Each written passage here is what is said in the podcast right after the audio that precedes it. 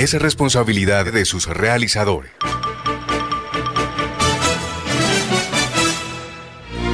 El siguiente trabajo periodístico es una realización de la Fundación Colombianos en el Mundo.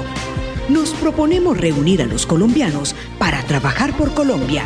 Aquí estamos incentivando vidas, cerrando brechas. Gunung Pachapi, Chaimo Michayana Canchi, Sumaj Causain. En los medios comunitarios escucha el idioma quichua, el que hablan miles de ecuatorianas y ecuatorianos en Sierra, Costa, Amazonía y Galápagos.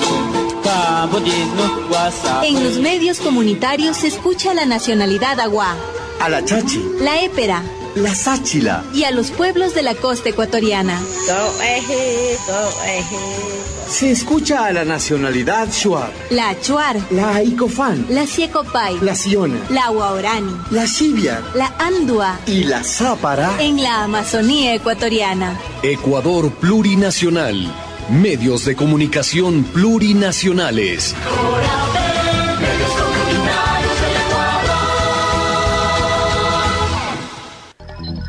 Radio Latinos en el Mundo.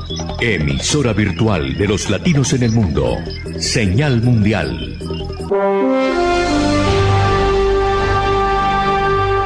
Desde Atlanta y para los seis continentes, Helmut Levy nos conduce por caminos muchas veces insospechados, inesperados, tempestuosos y llenos de sorpresas. Latinos en el mundo, con el apoyo periodístico de Jonathan Escudero y Jordi Levitán. Latinos en el mundo, por las calles de Jerusalén. Canbe Jerusalén, Canbe Eretz Israel, Anagno Esrahim Lagur Beshalom. פלסטינאים ויהודים, ביחד, אין מה לעשות. יש לנו מדינה, יש לנו מדינה חזקה, יש לנו ארץ ישראל. Por los barrios de la ciudad que nunca duerme, Nueva York. Here in New York, we have to stand strong, and we have to make sure our kids get the best education possible in order for them to go later to college. I want to be a part of it. New York, New York. O disfrutando de un platillo madrileño en la calle de Jorge Juan, en la península ibérica. El bocata de calamares es un clásico que se consume aquí en Madrid y por eso muchos cocineros se han atrevido a reinventarlo, a darle una vuelta sin llegar a destruirlo. La gente canta con ardor que viva España. Latinos en el mundo. Latinos en el mundo. La voz y el talento de Helmut Levy. Periodismo global. Periodismo independiente en su red informativa. Latinos en el mundo. 120 minutos de radio internacional. Bienvenidos. Helmut Levy es América Latina en el mundo.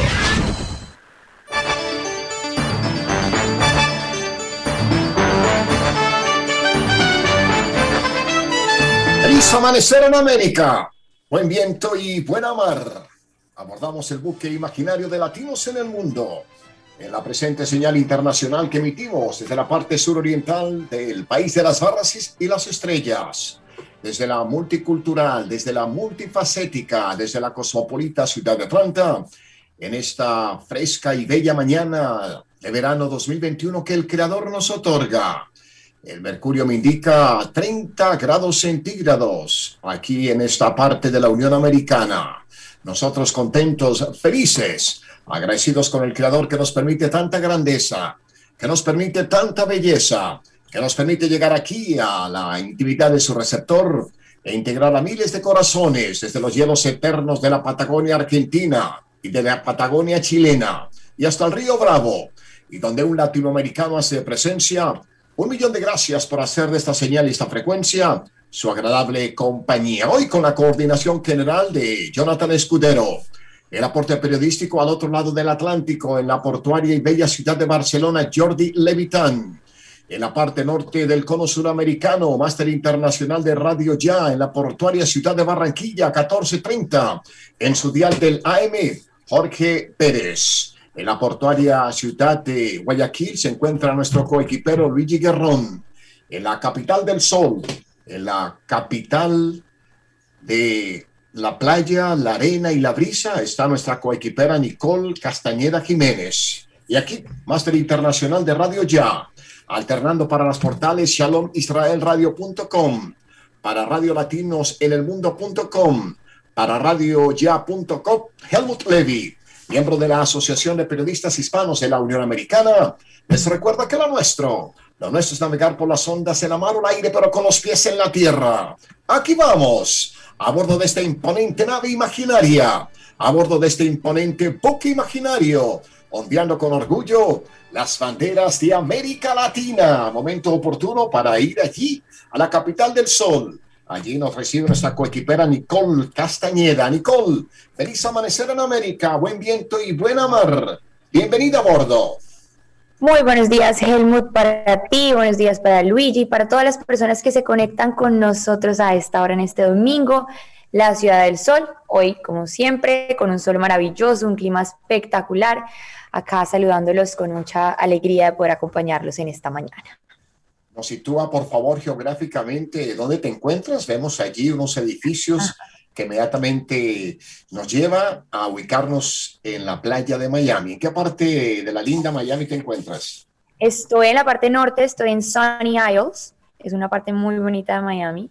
Muy exclusiva. Eh, sí, y, y, en este momento hay muchas construcciones de edificios muy, muy lindos, muy exclusivos, así que, bueno, los saludo desde este lugar espectacular de la ciudad de Miami.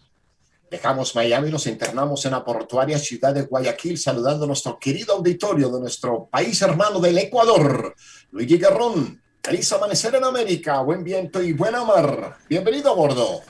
Hola Helmut, ¿qué tal? Buenos días con todos. Igualmente para ustedes es un gusto estar nuevamente en Latinos en el Mundo en este 1 de agosto. Terminamos ya en julio.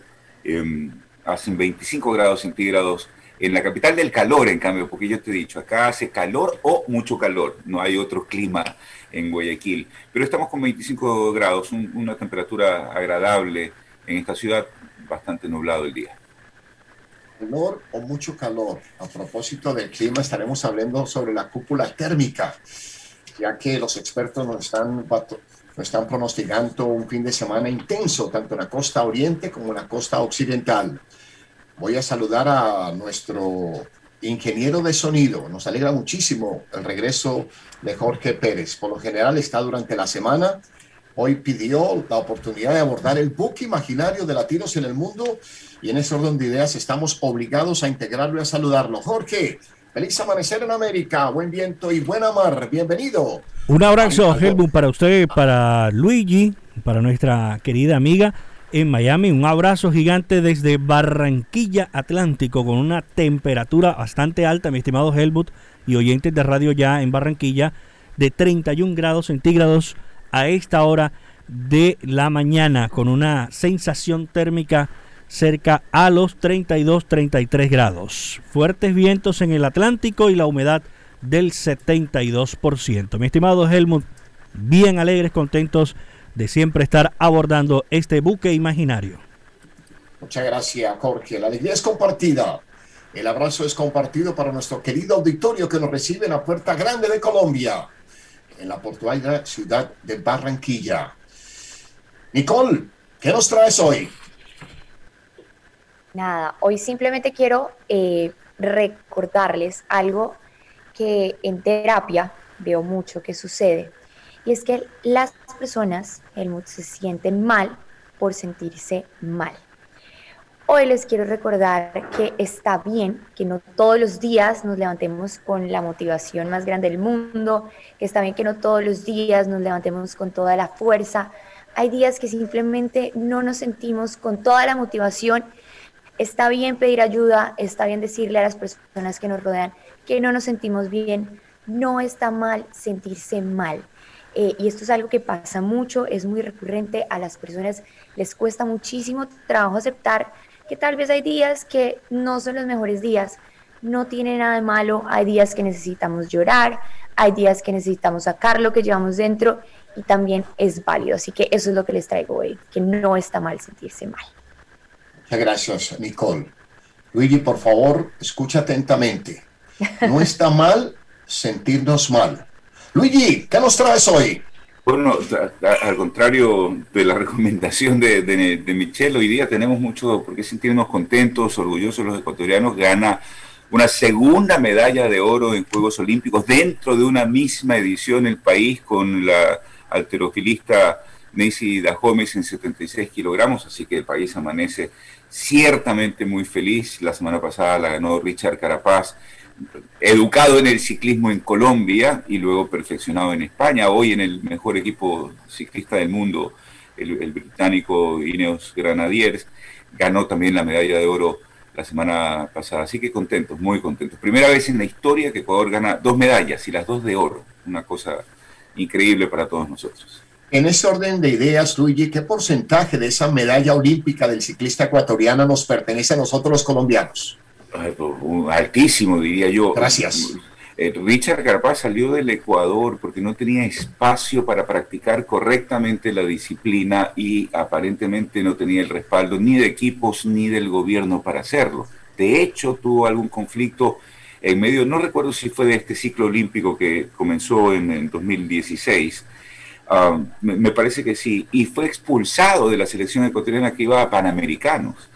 Eh, y luego de eso, pues retomó la participación con, con, la bandera de, Ecuador, luego de haber superado la, sanción, por una cuestión de indisciplina. Entonces venía precisamente de entrenarse en Colombia y a partir de allí saltó, como decía, a, España. Fue en Colombia donde lo descubren y se lo llevan a, Europa. Así que ciertamente Colombia, que además tiene una historia ciclística extraordinaria, digo, Berturán, algunos otros, eh, Superman López, eh, tremendos corredores. Eh, tienen una participación enorme. ¿Qué porcentaje no podría decirte? Pero, pero ciertamente han puesto más allá que un granito de arena en la, formación de Richard Carapaz. Muchas gracias. Nos sentimos felices, orgullosos como latinoamericanos de esas dos preseas doradas del hermano país ecuatoriano. Jorge, ¿qué nos traes hoy? ¿Qué les traigo? La alegría, el sabor de nuestro Caribe colombiano desde la capital del Caribe, nuestra hermosa ciudad de Barranquilla, todo ese sabor, todo ese sabor latino porque somos latinos. Se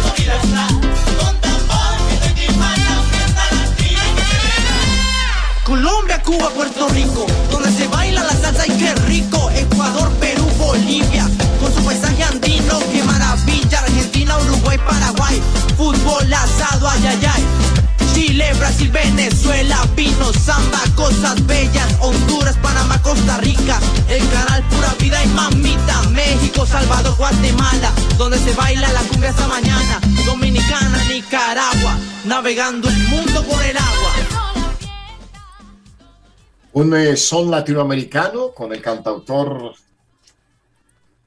nacido en Ibaqué, Tolima, el maestro Cubillos.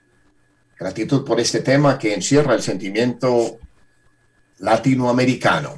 Pasamos la página, vamos con nuestro primer tema en este viaje imaginario a bordo del buque imaginario. De acuerdo al doctor Manfred Green, ha sugerido una hoja de ruta en un momento de la historia en que la humanidad siempre lidiará con pandemias sin poder detener al mundo. El experto en salud pública, el doctor Manfred Green, nos sugiere que tenemos que aprender a vivir con el COVID-19, Nicole. Bueno, yo creo que Así es, acá en la Florida es complicado el tema porque si bien tal vez hemos aprendido a vivir con el COVID-19, creo que acá nos hemos relajado mucho con el tema, ¿no? Acá ya el uso del tapabocas está reducido, eh, las personas en cuanto al distanciamiento poco, los restaurantes están con su aforo máximo, si vas a los centros comerciales están totalmente llenos. Entonces, hemos aprendido a vivir con el COVID, pero no sé qué tanto realmente estamos tomando las medidas de bioseguridad correctas eh, y se nos ha olvidado que el virus continúa, ¿no? Muchas vacunas, pero el, el, virus aún continúa y creo que eso se está viendo reflejado por lo menos en los contagios acá en la Florida.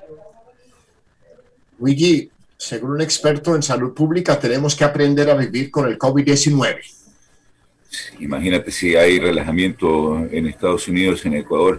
Eh, y en esta zona del mundo, yo me imagino que también el carácter latino, esa necesidad de estar en contacto, de, de, lo social, de compartir con amigos y demás, nos hace también perder la noción de que debemos cuidarnos permanentemente. Ocurre lo mismo, las autoridades toman decisiones de restricción de aforo, de restricción de movilidad, de cierre de ciertos negocios y sin embargo tú ves que de cierta manera hay eh, bastante normalidad en eh, los quehaceres diarios de, de los ecuatorianos y de los guayaquileños particularmente. Recién este 28 de julio se decidió extender el estado de excepción, creo que se entiende el, concepto en cualquier parte del mundo, es decir, una decisión del régimen de lo que decía, restringir circulación, aforo, eh, trabajo, el teletrabajo pues, se ha vuelto bastante común en el sector público, igual en el sector eh, privado, en, las escuelas y colegios, eh, la teleeducación, pero a pesar de eso, fuera de esos espacios donde hay la obligación de cumplir una norma o una orden, una disposición, tú ves que socialmente pues, eh, estamos casi de regreso a, la normalidad y sin las medidas de bioseguridad. Pero bueno, hay, también ahí, me gustaría ponerlo, pero la verdad es que es muy altisonante lo que dice un, un señor que se hizo popular en estos días en las redes sociales en, en, Ecuador, que qué sentido tiene hacer este tipo de restricciones si, o por ejemplo, de horario, hasta las 11 de la noche que pueden atender los restaurantes, ¿no es cierto?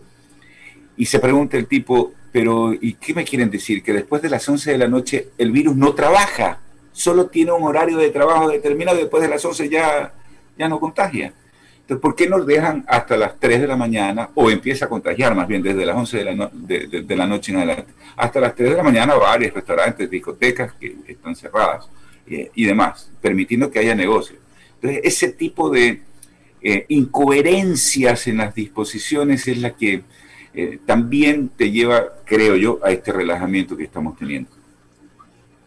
Debemos tomar como punto de referencia el Estado de Israel, que fue el país que comenzó la vacunación masiva. Y la alta contagiosa variante Delta de la India ya ha provocado para muchos la cuarta ola de COVID-19. Y eso trajo consigo la reinstauración del uso de tapabocas dentro de espacios cerrados y la duda de cuándo y cómo se reanudará el turismo, entre otras cuestiones, en la tierra de Israel. Y hace algunos días, hablo de 48 a 72 horas, se inició en Israel la vacunación, la vacunación masiva de la cuarta serie de vacunación. Y si bien es cierto que la vacuna Pfizer parece mantener leves a las nuevas infecciones, el número de contagios en Israel y en todo el mundo aumenta de forma alarmante. En Israel, la variante Delta representa alrededor del 90% de los casos diagnosticados en julio. Solo el 25 de julio se informaron alrededor de 1.400 nuevas infecciones. Con esa introducción regresamos a las Américas. Con esa introducción nos vamos a la península de la Florida y tenemos que confirmar que la península de la Florida rompe récord desde el inicio de la pandemia con más de 21 mil nuevos casos de COVID-19 en un solo día, Nicole. Helmut, es preocupante, realmente es una cifra preocupante porque como te digo, eh, acá las personas realmente, y, y me incluyo realmente, ya estamos un poco relajados con el tema del uso del tapabocas, del tema de la bioseguridad. Eh, si Luigi, como decía, hay restricciones en otros países de, que, bueno, en Colombia se dice toque de queda, no sé cómo lo dirán en, en Ecuador, que te restringen la hora. Acá no hay ningún tipo de restricción. Eh, puedes ir a cualquier lugar, discotecas, bares, restaurantes, todo está totalmente abierto y el tema del tapabocas ya es opcional, ¿no? Si tú estás vacunado, tienes el derecho a no utilizar el tapabocas en lugares abiertos y cerrados. Eh, eso fue algo que a, modo, a título personal pienso yo, cuando quitaron la restricción, yo dije, bueno, vamos a ver qué va a pasar con los contagios, ¿no? Porque puede que sea un, una, que quiten esta restricción puede funcionar o puede disparar nuevamente los contagios y que estamos viendo pues que los contagios están disparando. Hay que tener en cuenta que Miami es una ciudad también súper de vacaciones, entonces acá en este momento hay mucha gente que está viniendo a la playa, a vacaciones y pues que obviamente también al ver que no hay mucha restricción, se relaja. Entonces creo que quienes estamos en la Florida tenemos que tomar conciencia de estas cifras y seguirnos cuidando porque es preocupante, porque ahora el autocuidado es opcional, depende de cada quien y depende de cada persona si quiere cuidarse o no quiere cuidarse, porque aquí no te van a decir nada por no utilizar tapabocas, por no tener el distanciamiento o por estar en lugares donde hay muchas personas. Luigi, me llega aquí a mi WhatsApp más 1-404-951-9989 un mensaje desde Lima, Perú. Nuestro amigo Jorge Delgado. Me dice Jorge, buen día. Me dice Jorge, buen día. Me dice Helmut, otra vez hablando del COVID-19, qué pereza. Y seguramente como Jorge, hay mucha gente que no quieren escuchar y hay mucha gente que ya no nos sintoniza porque estamos hablando de un tema de actualidad. ¿Será que esta pereza de media humanidad de no escuchar es la que nos, está llevando a un infierno, Luigi? Vamos a habilitar el micrófono de Luigi para continuar esta señal desde Guayaquil.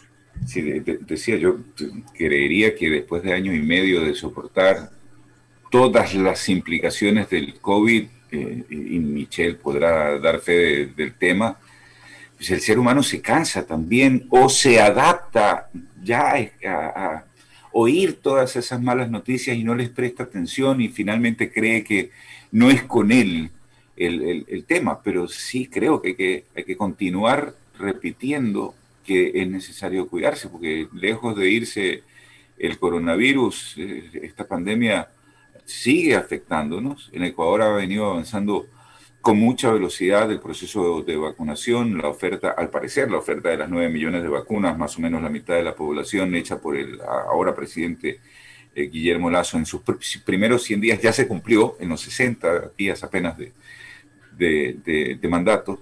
Esto sin duda provoca también una suerte de relajamiento, aunque tenga solo la primera dosis y la gente sepa que sin tener la pauta completa tampoco tienes la protección completa, de apenas o menos del 50% esa, eh, esa protección. Pero es que tenemos que seguir hablando, porque si ya se superó de alguna manera el miedo, eh, pero ahora hay que machacar sobre la vacunación porque la gente no se está vacunando, pasa en Estados Unidos, acá también, yo les contaba la semana pasada, entre las, los impulsos que se dan, los estímulos que se dan, te ofrecen una cerveza gratis, ¿no? Para, para que te vacunes. Son un kit de alimentos por parte del municipio de Guayaquil. En Estados Unidos están ofreciendo 100 dólares. Pues qué ganas de irme. Yo no pues, sabía eso. ¿En dónde? Sí, sí, señora, sí, sí. 100 dólares, me parece que es en Nueva York, no estoy muy seguro. Pero sí, ya, voy a buscar las noticias y se las voy a dar con, con exactitud. Pero, pero sí, si, si, no de las consecuencias de la pandemia, ahora sí de la vacunación para no volver al estatus de, de, marzo, abril del año pasado, porque ha sido terrible lo que hemos vivido. Y hemos olvidado, creo ya a estas alturas, todo eso del año pasado. Tenemos una memoria muy frágil. Nicole, ¿qué me recomienda? Me han regañado. Helmut, otra vez con lo mismo. Pues otra vez con lo mismo es que, ¿qué hacemos? ¿No? Esto es lo que hay, es una pandemia que lamentablemente llevamos año y medio viviendo. ¿Es cansón? Sí, es cansón. Yo creo que todos estamos cansados de el mismo tema, de que lo recuerden nuevamente, de el tapabocas, de no del distanciamiento y de alguna manera yo entiendo a las personas porque ya no quieren que les repitan más esto, pero es que es una realidad.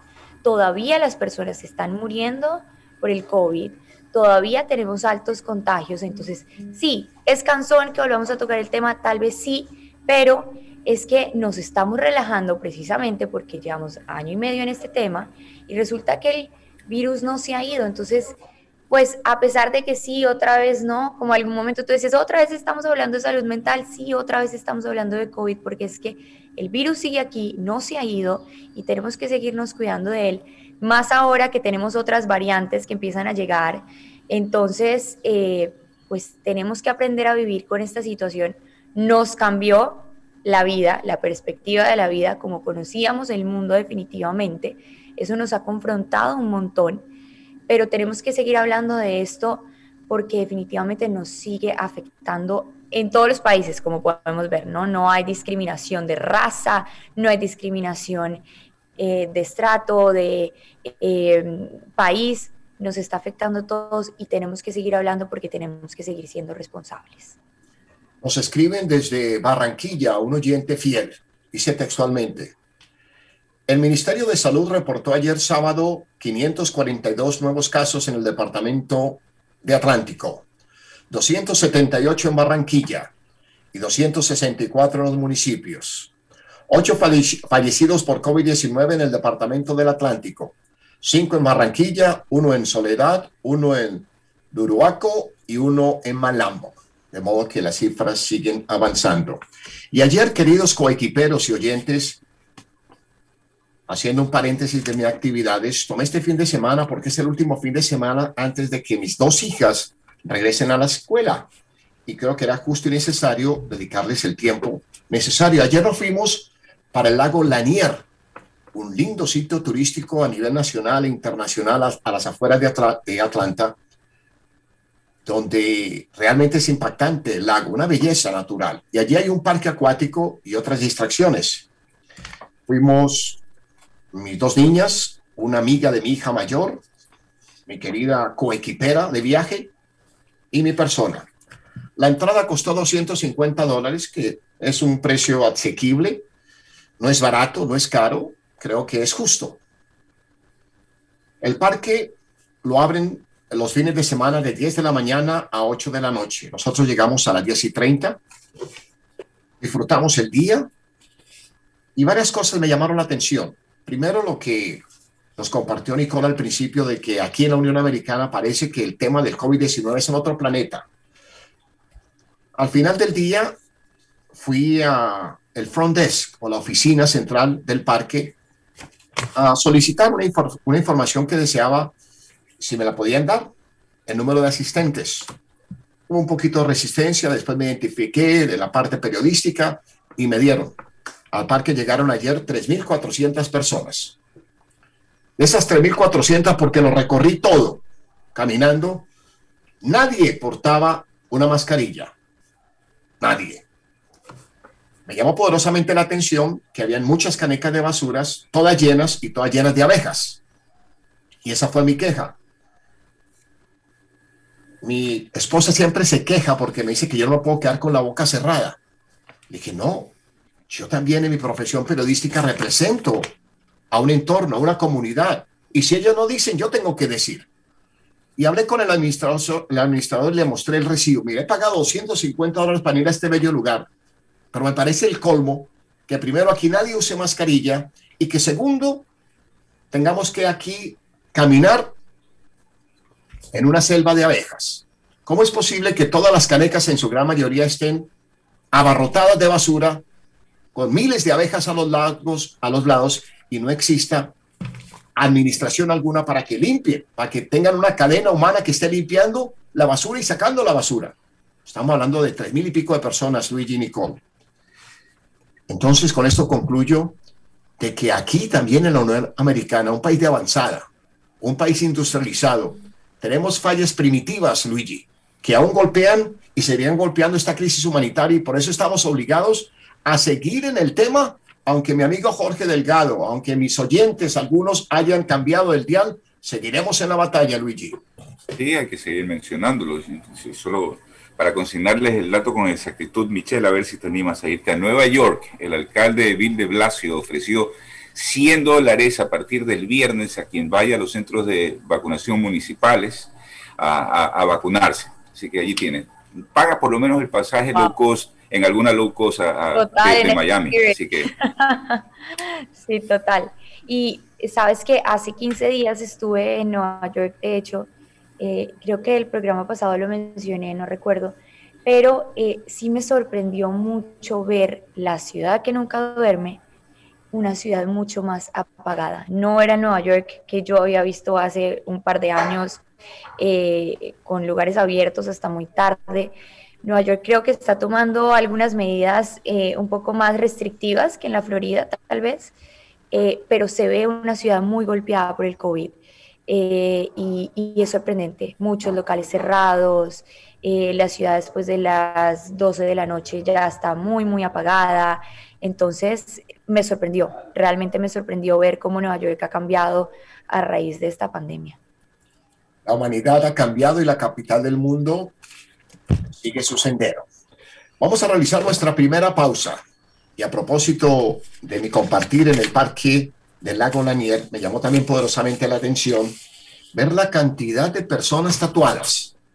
Y hace algunos días nos escribieron desde Buenos Aires, Argentina, un oyente que quiere saber el por qué la mujer se tatúa todo el tiempo.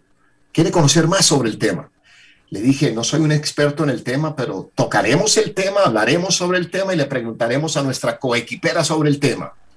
De modo que al regreso hablaremos sobre el tatuaje, que a propósito, no me conteste ahora, Nicole, por favor, me vas a contestar cuando regresos.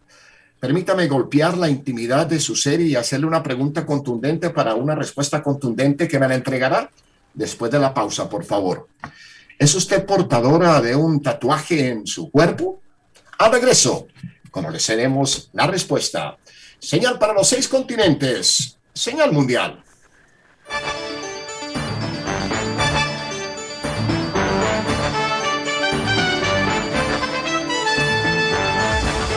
Radio Latinos en el Mundo. Señal Mundial. Ya regresamos. A bordo del buque imaginario de Latinos en el Mundo. Señal Mundial. Todo mundo ha escuchado sobre el calentamiento global, el derretimiento de glaciares, la escasez del agua, etc. Pero ¿acaso hay alguien que realmente se preocupe de ello? ¿Tú te preocupas? Hagamos algo al respecto. Contribuye poniendo la basura en su lugar, cuidando el agua, ahorrando energía eléctrica. Seamos responsables, porque uno es nuestro mundo. Luchemos por un mejor futuro para nuestros hijos y los hijos de nuestros hijos, juntos por un planeta sano. El 15%. No, ni se le ocurra. El 20%. Pero amigo, ¿usted cree que soy tonto? El 30% y cerramos el negocio. Ah, eso está mejor. Preséntese a la licitación. Las carreteras son suyas. ¿Y ahora qué tal un whiskycito? Claro que sí, salud, ah. salud. La corrupción te sigue robando. Rompamos la cadena de la impunidad. Campaña Nacional contra la Corrupción. Al aire, Radio Latinos en el Mundo. Señal Mundial. Helmut Levy es América Latina en el mundo.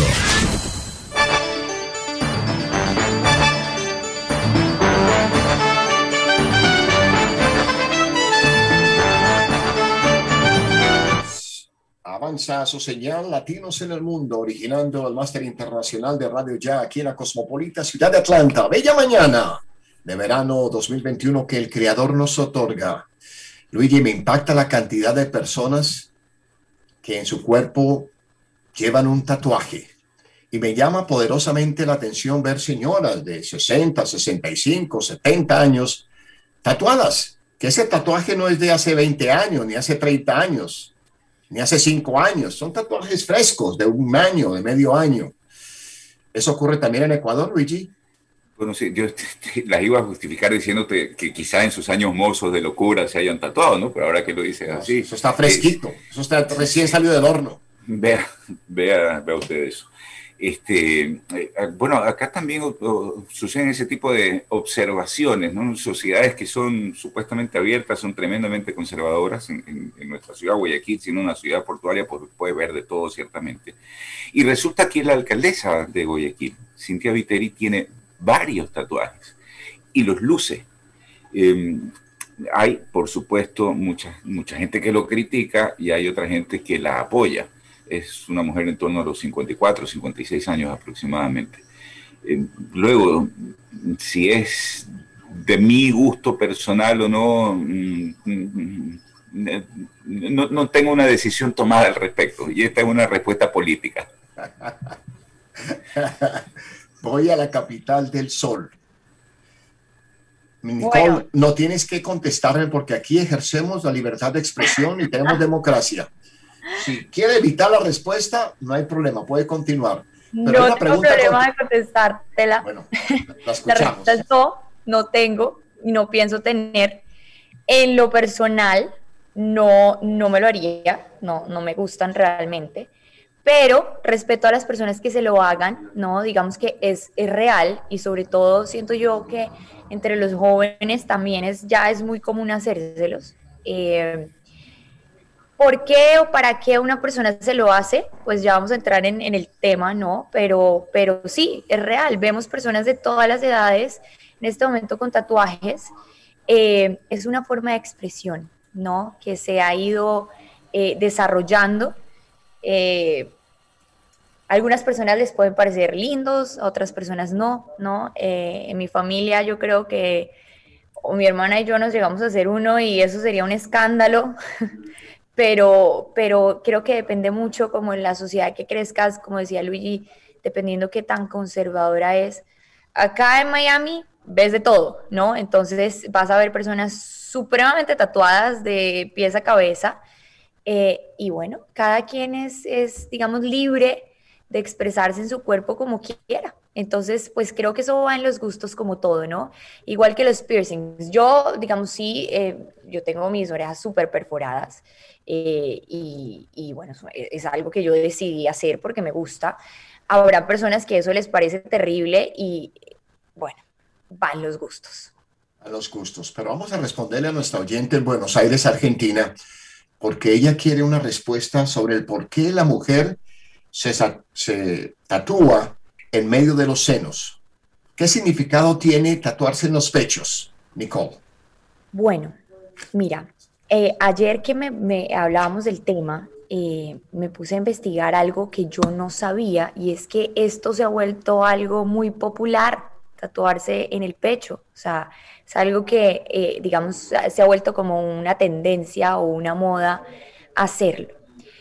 ¿Por qué una persona se tatúa en general? ¿no? no solo ahí, sino en general. Es una forma de expresar su identidad, es una forma de decir, esta, este soy yo, ¿no? con una identidad específica, eh, con una marca en mi cuerpo. Es una forma simplemente de expresarse. ¿Por qué en el pecho?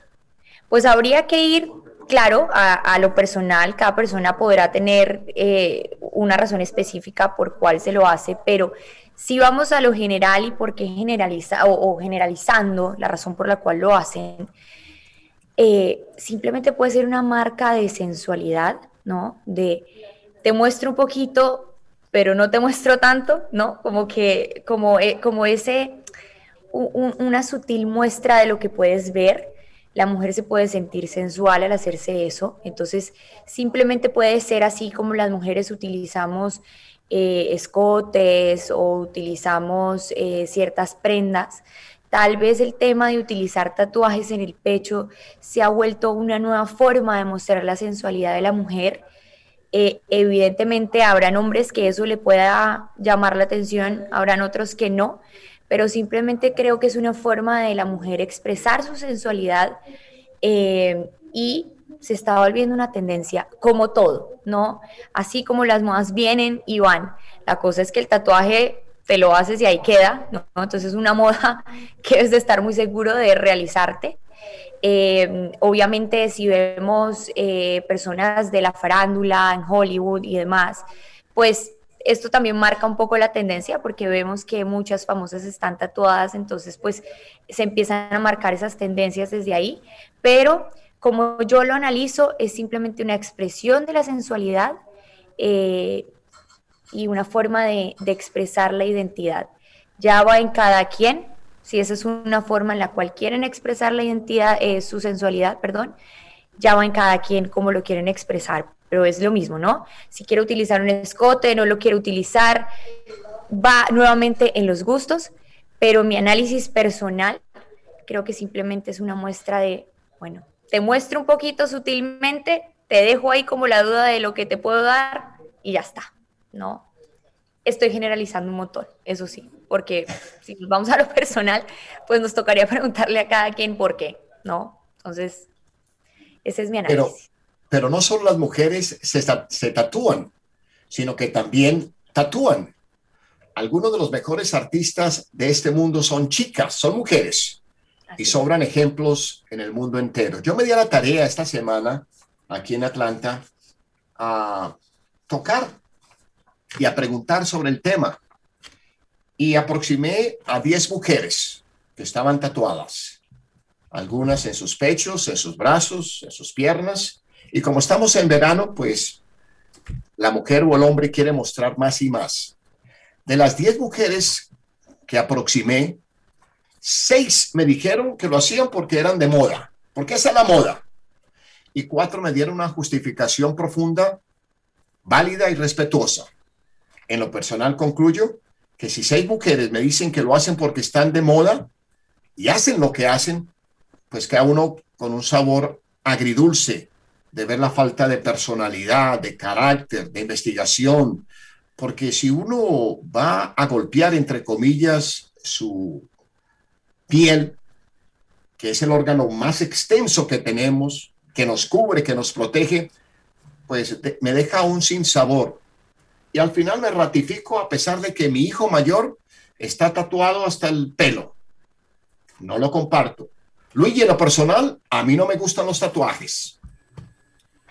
Mira, yo tengo problemas para cambiar muebles en mi casa, porque habitualmente las mujeres lo que quieren es modernizar los aspectos de, los espacios donde, donde están. Ya entiendo la situación. Sí, porque prefiero las cuestiones de largo plazo.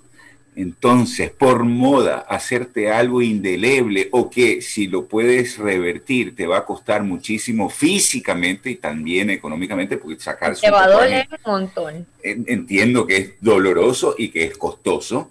Entonces, la verdad es que desde esa perspectiva eh, no lo entiendo. Yo te decía, te respondía políticamente, si me gustan o no me gustan, pues ciertamente tienen su atractivo, no lo voy a negar, pero también te generan y de nuevo las sociedades conservadoras de este lado del mundo, ¿no?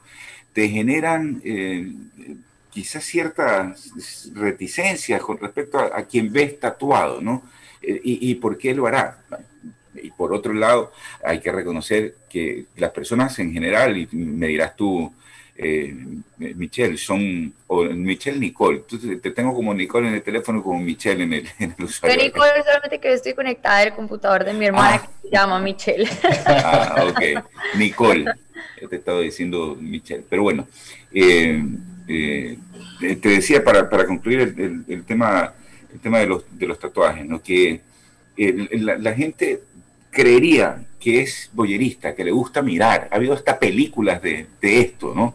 Entonces, por allí esa explotación, porque el cerebro femenino es extraordinario en ese sentido, puede no racionalizarlo, pero lo percibe, la explotación de, ese, de esa cualidad, si quieres, de los seres humanos de, de, ser boyeristas, de que le gusta, le gusta mirar, es que las conduce a algo por el estilo. No, lo sé, una hipótesis lanzada por ahí. Con todo mi respeto y con todo mi cariño, yo no estoy de acuerdo con Luigi. No, para mí no son atractivos desde ningún punto de vista. A mí me gusta ver la mujer natural, aquella mujer que no tiene que hacer esfuerzo para lucir belleza, aquella que su maquillaje es natural, su peinado es natural. A mí me gusta el mango natural, la ensalada natural, la hamburguesa natural, la hamburguesa y el hot dog natural. Cuando le echo a la hamburguesa tanto ingrediente, se pierde el sazón. Yo comparto y admiro la belleza de la mujer natural. Nicole, ¿algo para agregar y cerrar el tema? Sí, sí, porque eh, pues me, me, parece maravilloso que tú puedas, ¿no? Como valorar la naturalidad de la mujer. Pero es complejo, Helmut, porque eh, hoy en día, con redes sociales, con tanta información que tenemos, para las mujeres, y, y lo puedo decir desde lo personal, pero también desde lo que veo en terapia y desde lo que hablo con mis amigas, es un poco difícil hoy en día saber qué es natural finalmente, porque tenemos unos modelos a seguir que pueden no ser muy naturales, desde que tenemos ya filtros en Instagram que nos maquillan, que nos arreglan ciertas cosas, no, ya, ya tú no sabes qué es natural. Y entonces finalmente uno termina cayendo muchas veces en estas cosas. Yo soy amante del maquillaje, amante, me fascina. Y no solo me fascina eh, porque pues me hace ver más linda, no, sino que es un espacio para mí de relajación impresionante y de hecho he hecho mucha investigación y esto puede ser un tema del que podemos hablar en algún momento. He hecho mucha investigación del impacto positivo que puede tener eh, el maquillaje en las mujeres, pero hoy en día la naturalidad es bien difícil, no solo en lo físico, sino como tú dices, en la comida, que es natural.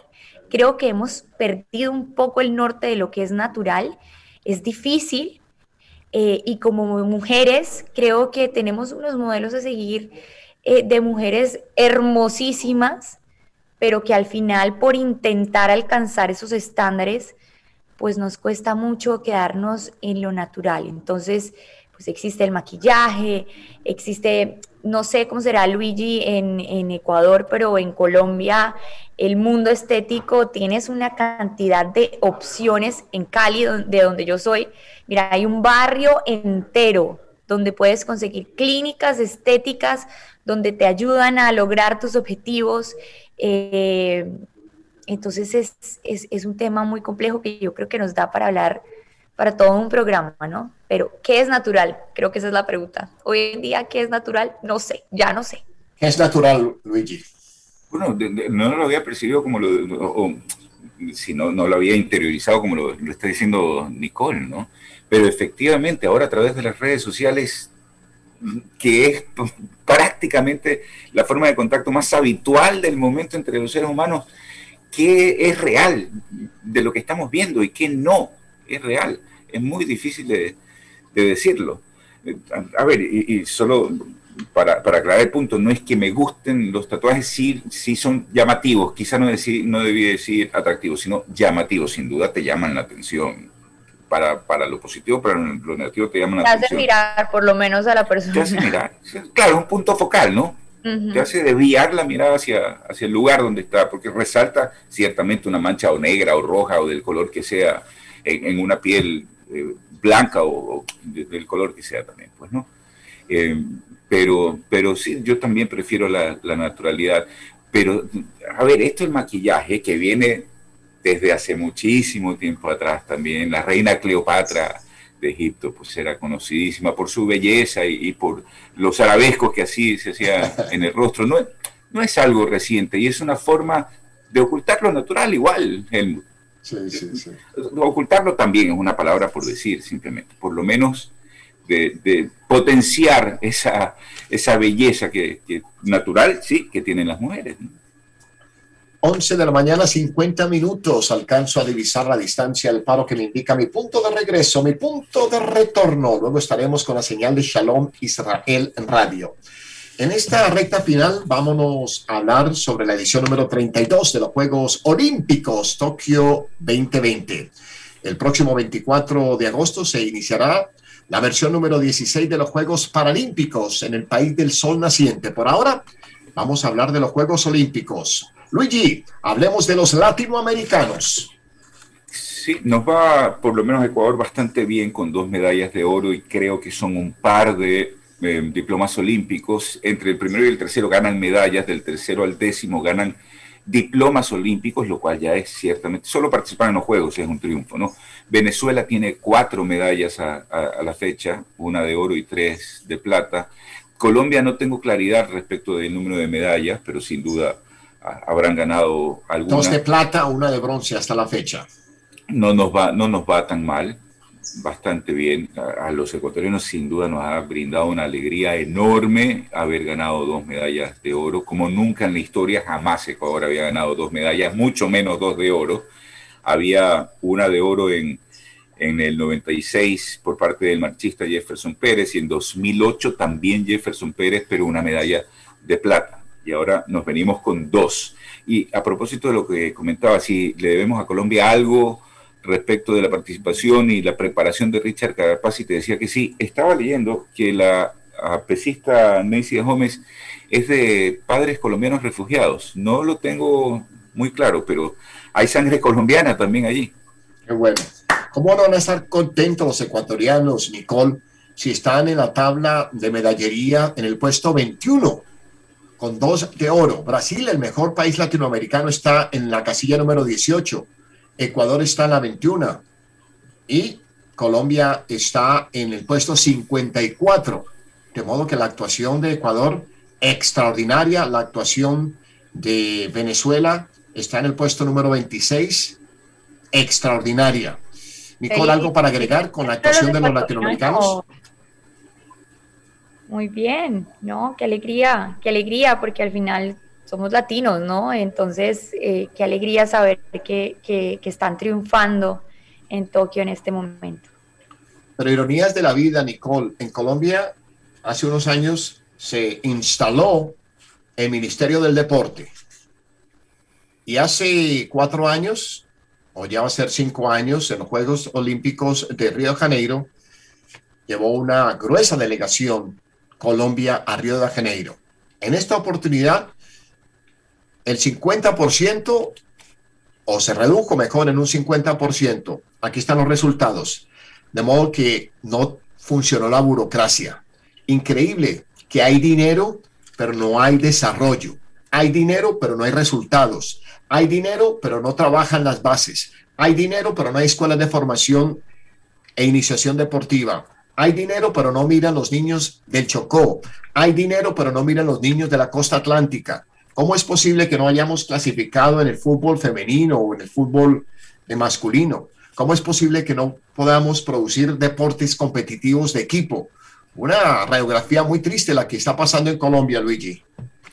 Bueno, algo similar sucede en, algo similar sucede en Ecuador. De hecho, ha habido muchas quejas de los atletas ecuatorianos respecto del acompañamiento de equipos técnicos en su torno, es decir, un fisioterapeuta, un, un director técnico, pero varios, incluido Richard Carapaz, que levantó una polvareda con su declaración. La medalla me pertenece, dijo. En Ecuador nunca me han apoyado. ¡Wow!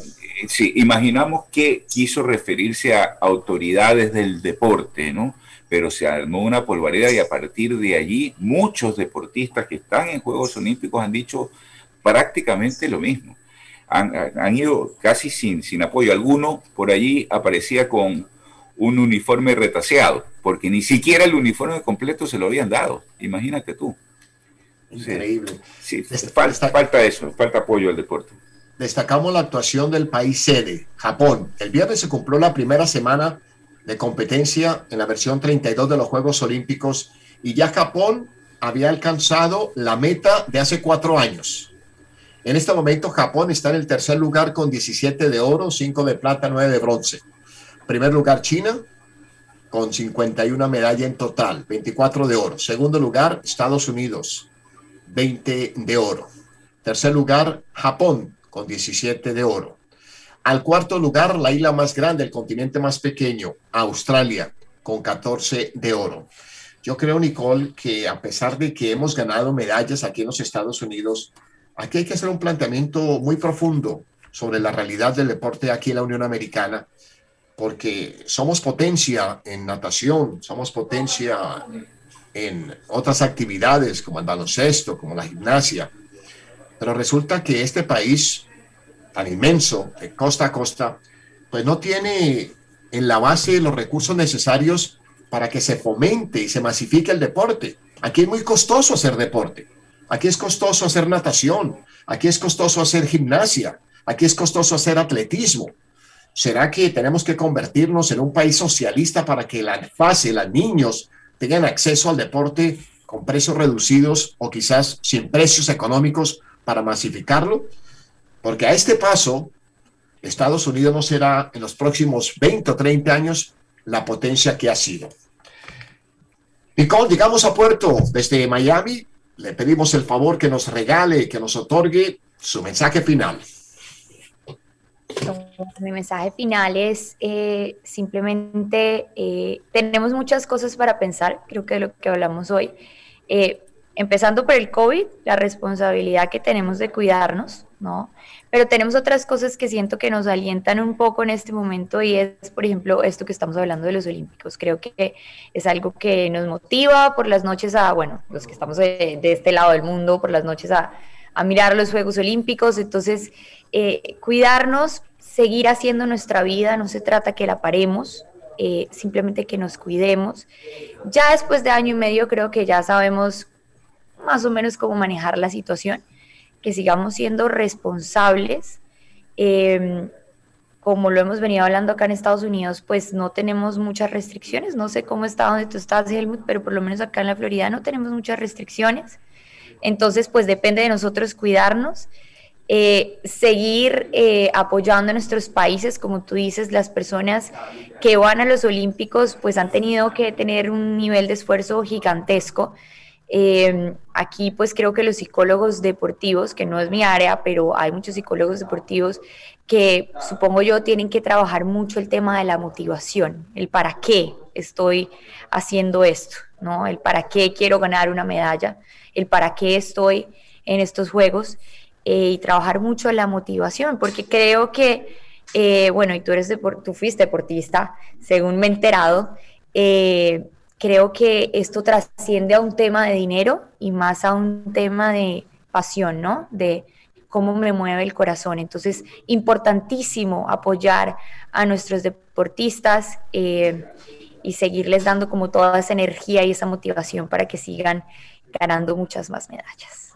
Muchas gracias, Nicole. Luigi, dime lo que quieras. Sí, solamente desearles que tengan eh, una, semana por venir extraordinaria, excelente, en compañía de, los suyos, que todo sea próspero, productivo, a seguir cuidándose.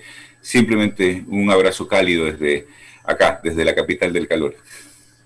Abrazo compartido. El problema de la salud mental será un tema para continuar hablando sobre la crisis mundial. Lo están viviendo los atletas en Tokio y veremos una vez termine la edición número 32 qué nos deja, qué historias nos tendrán los deportistas que han vivido esta crisis mundial y que están allí en Tokio viviendo en vivo, en directo y a todo color, la crisis de la salud mental cristalizada en la edición número 32 de los Juegos Olímpicos. No se nos vaya de la sintonía, ya, regresa Shalom Israel Radio a través de Radio Ya 1430 en su dial del AM. La cita en una semana a esta hora y en esta frecuencia internacional de latinos en el mundo. Feliz fin de semana. Permiso.